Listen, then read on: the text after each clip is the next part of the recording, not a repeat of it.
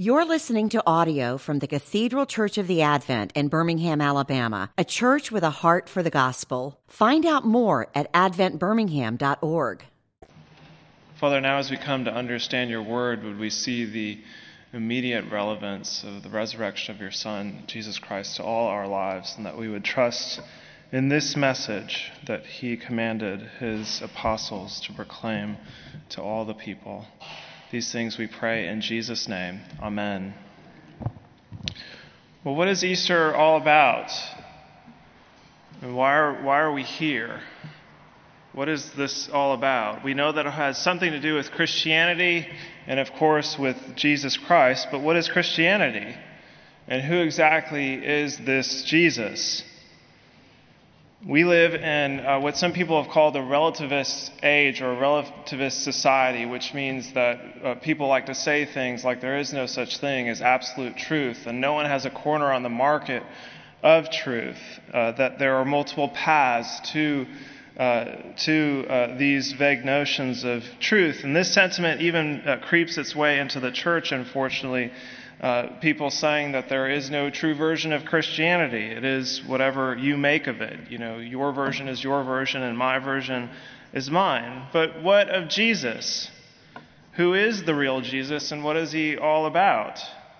Is he just the, the baby that we come to celebrate, like Ricky Bobby, around Christmas uh, season? Or is he a good teacher or philosopher, like some say? Or even other religions who call Jesus a great prophet. The Hindus and even uh, Muslims believe that Jesus was a prophet.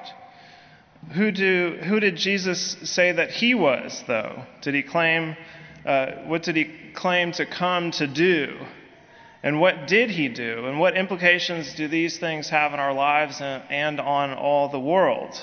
And what did his followers claim after his uh, life about him? And what does the Bible, all the Bible, what does all the Bible actually say about Jesus? And what does his death mean that we celebrated on Friday and most particularly today?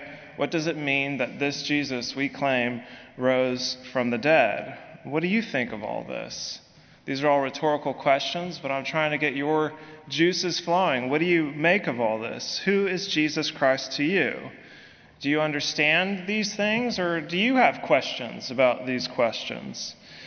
Personally, for a very long time, I had no real idea, no solid idea of the answers to these questions, though I had these questions myself. And largely, I didn't really know because one of the final things that I actually read in a journey of faith was the New Testament.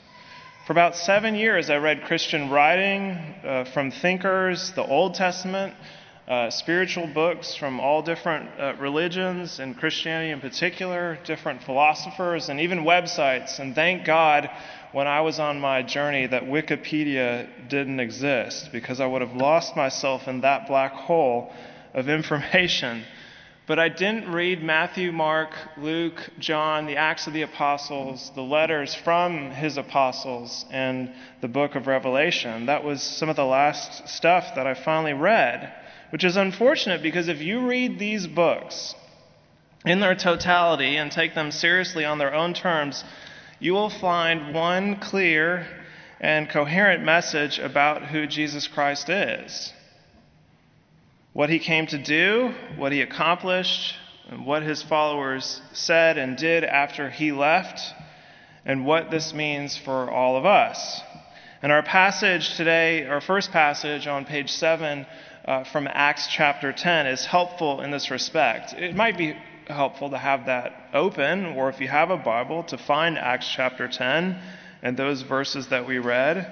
This passage uh, is helpful for understanding clearly who Jesus is, who he said he was, who his apostles said he was, and therefore what Christianity is all about. And it's a great but often overlooked passage that we uh, don't often discuss.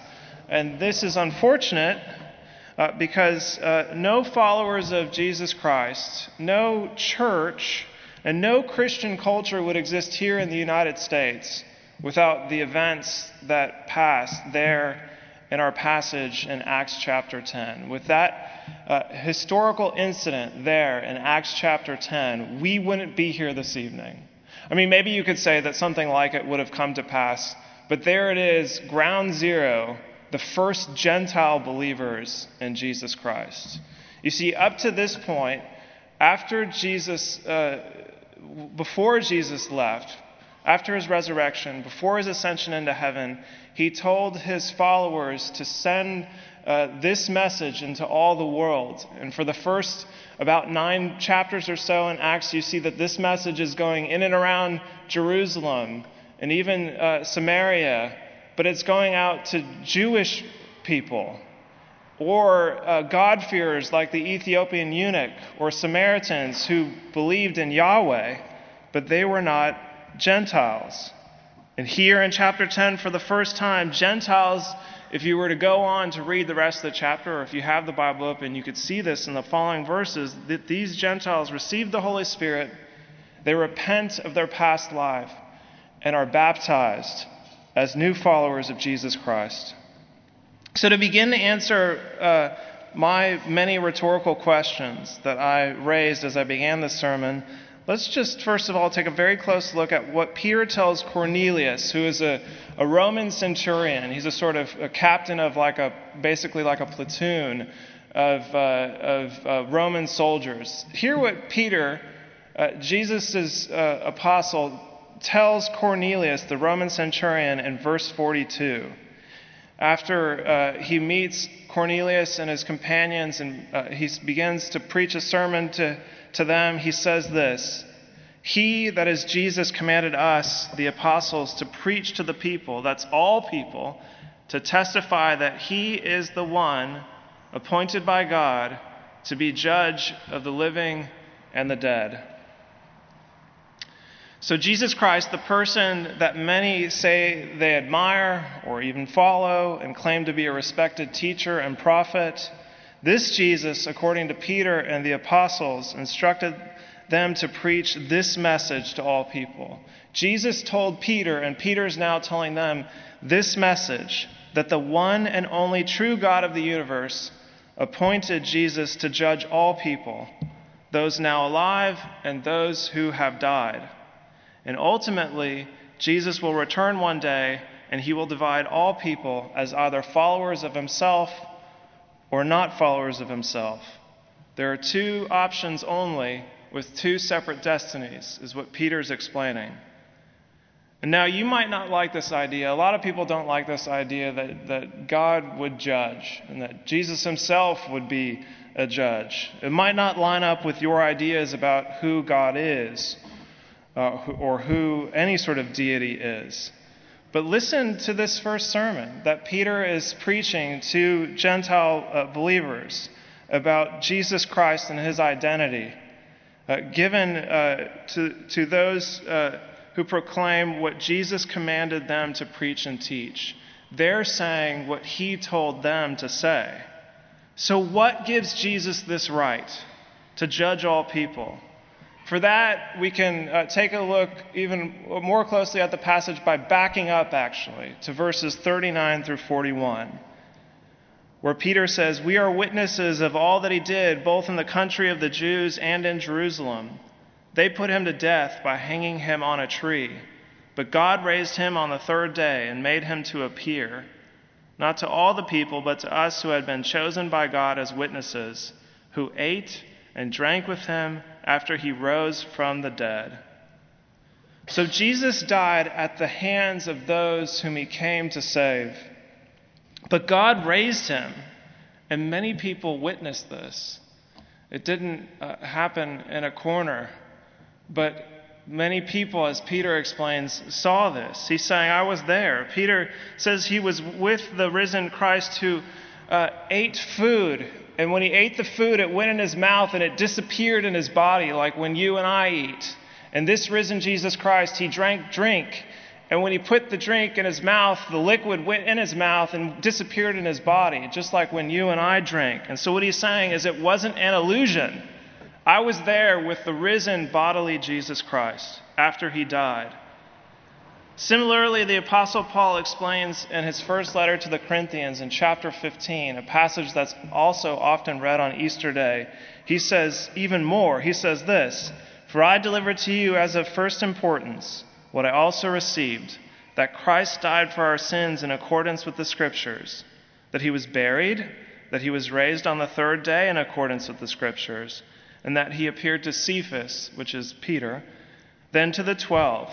Then he appeared to more than 500 brothers at one time, most of whom are still alive, though some have fallen asleep. Then he appeared to James, then to all the apostles. Last of all, as to one untimely born, he appeared also to me.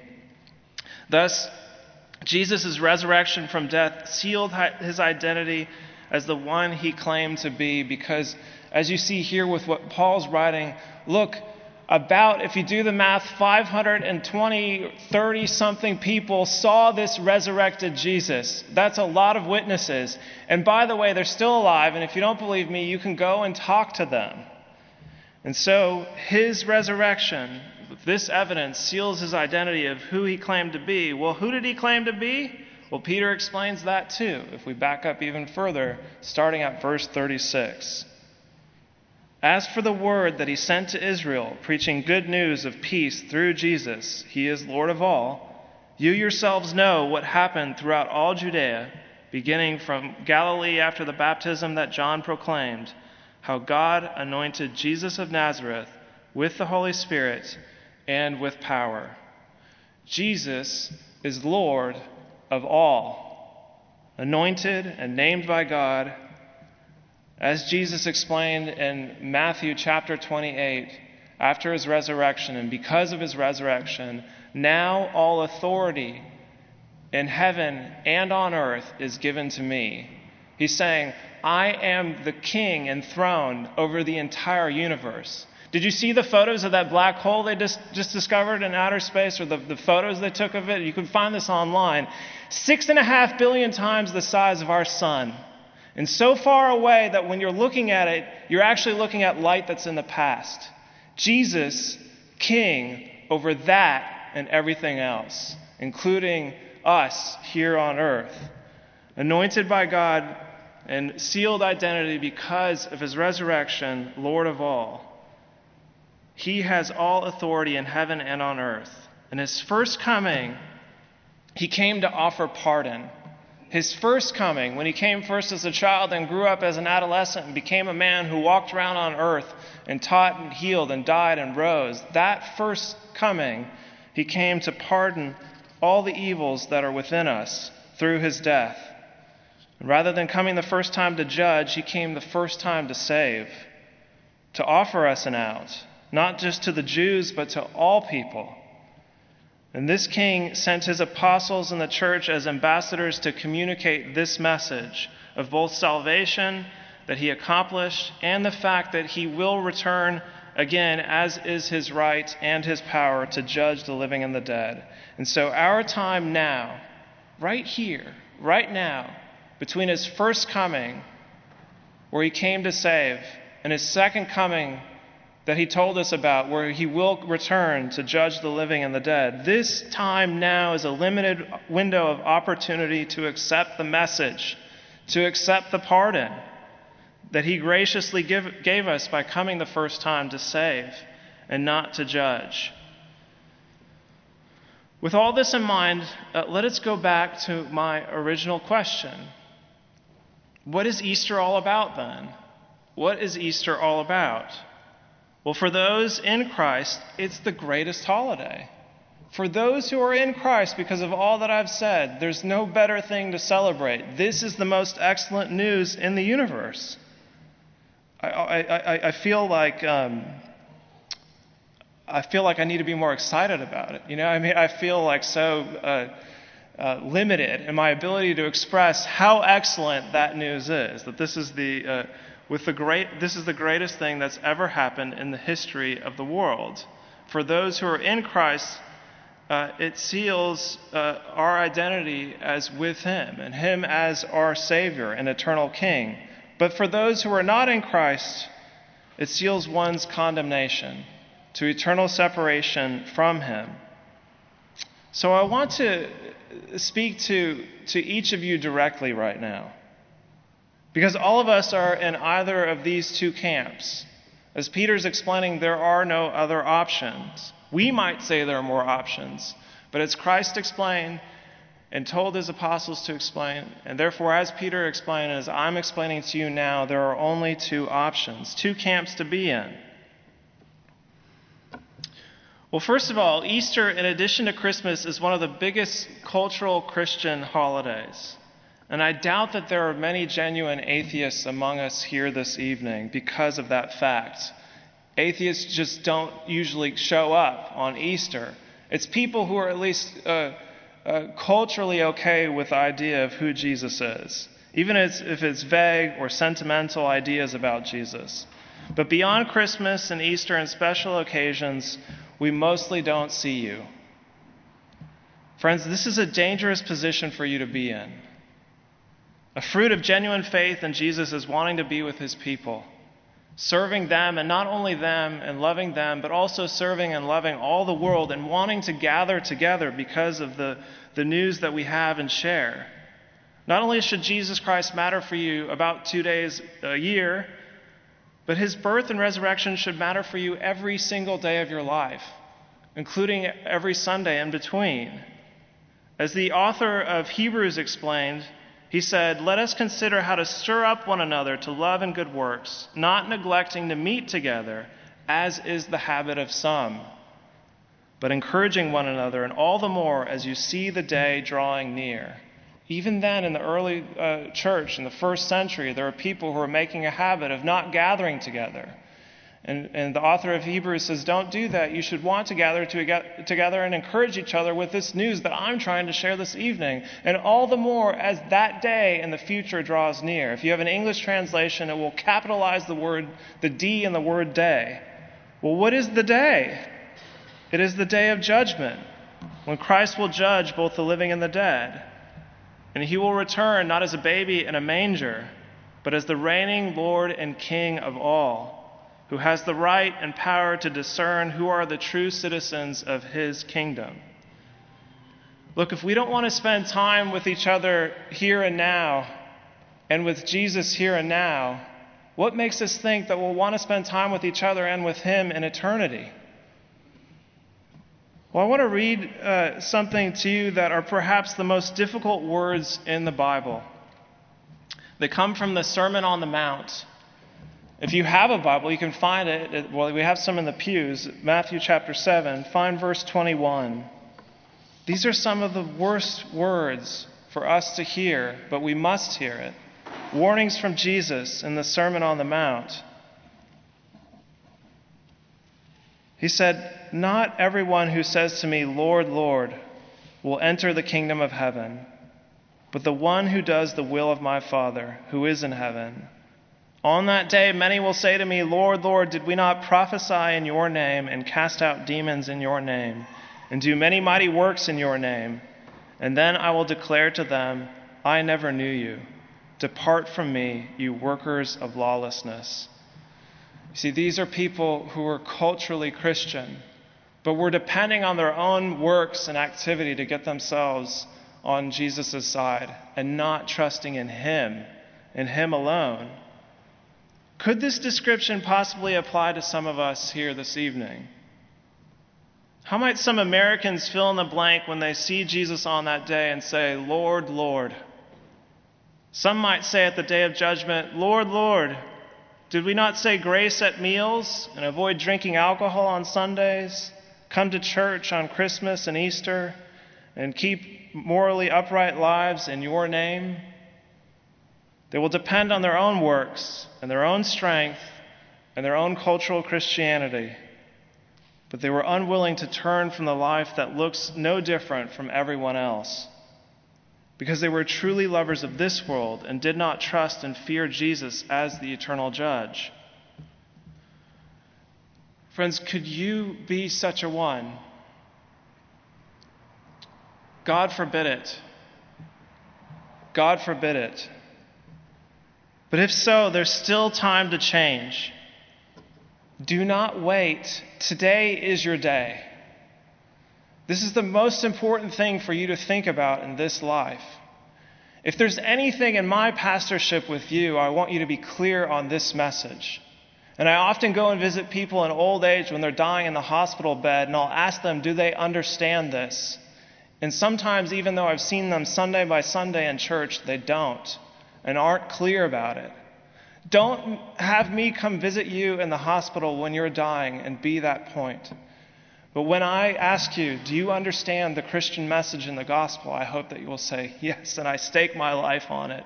Thanks be to God for Jesus Christ who, is, who died and rose for me.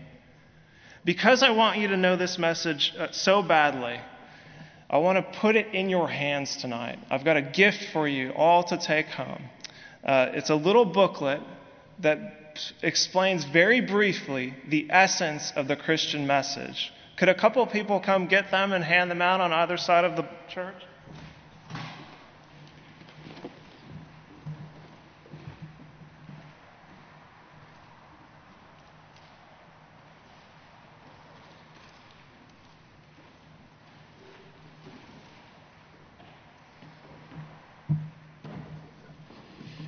So take this and read it when you go home. If you're with family, read it together, discuss it, think about it, pray about it. Don't take it lightly. Please don't just throw it away.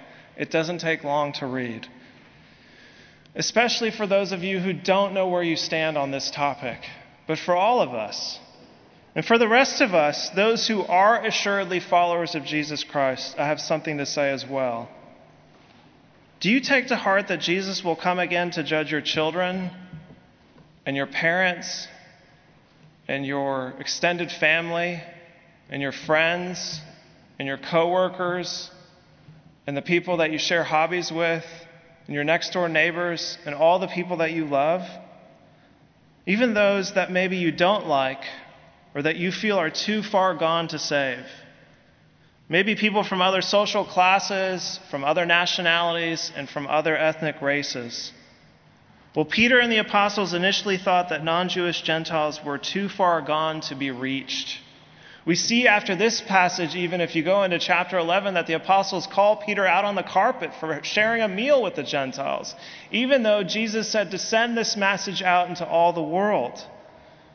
God had to wake Peter up to the fact that Romans like Cornelius are worthy of salvation. Is there someone in your life who is too despicable, too dirty or too difficult that you think they could never come to Christ, why not try to talk to that person about Jesus who rose from the dead for them, to make them acceptable to God, to bring them peace, to forgive them in His name? You might even bring them this little booklet and talk about it. You never know, they might die soon. You might die soon. The Lord might come sooner than you realize. This is the tension that I see with Easter Sunday in the United States and in the Western world. That we put a sheen of sentimentality on it with all these lilies and, you know, all this joy, and I get that. But for all of us, it's either the greatest news, most excellent news, and worthy of these lilies, but for the rest of us, it's not. It's the worst news, and we must know what side we're on. And so too is the day of Christ's return, which is drawing near. It will be either the greatest news for some or the worst news for others. And so let us respond right now before it's possibly too late. I've got a prayer that I want to read to you that's in this booklet. If you want to open it, it's the second to last page where there's text under Talk to God. If you've never talked to God this way before, if you've met, never made a decision for Jesus Christ before, if He's just been a vague sentimental idea for you, and if you've taken to heart not only my words, they're not my words, they're Christ's words and the apostles' words, this is the teaching of the apostles. If you've taken it to heart this evening, make these words as I read them your words as we pray slowly. Let us pray. Dear God, I know that I am not worthy to be accepted by you. I don't deserve your gift of eternal life. I am guilty of rebelling against you and ignoring you. I need forgiveness. Thank you for sending your Son to die for me, that I may be forgiven. Thank you that he rose from the dead to give me new life. Please forgive me and change me, that I may live with Jesus as my ruler. Amen. You've been listening to audio from the Cathedral Church of the Advent. If you live in Birmingham or find yourself visiting, we hope you'll join us for one of our Sunday services. Find out more at adventbirmingham.org.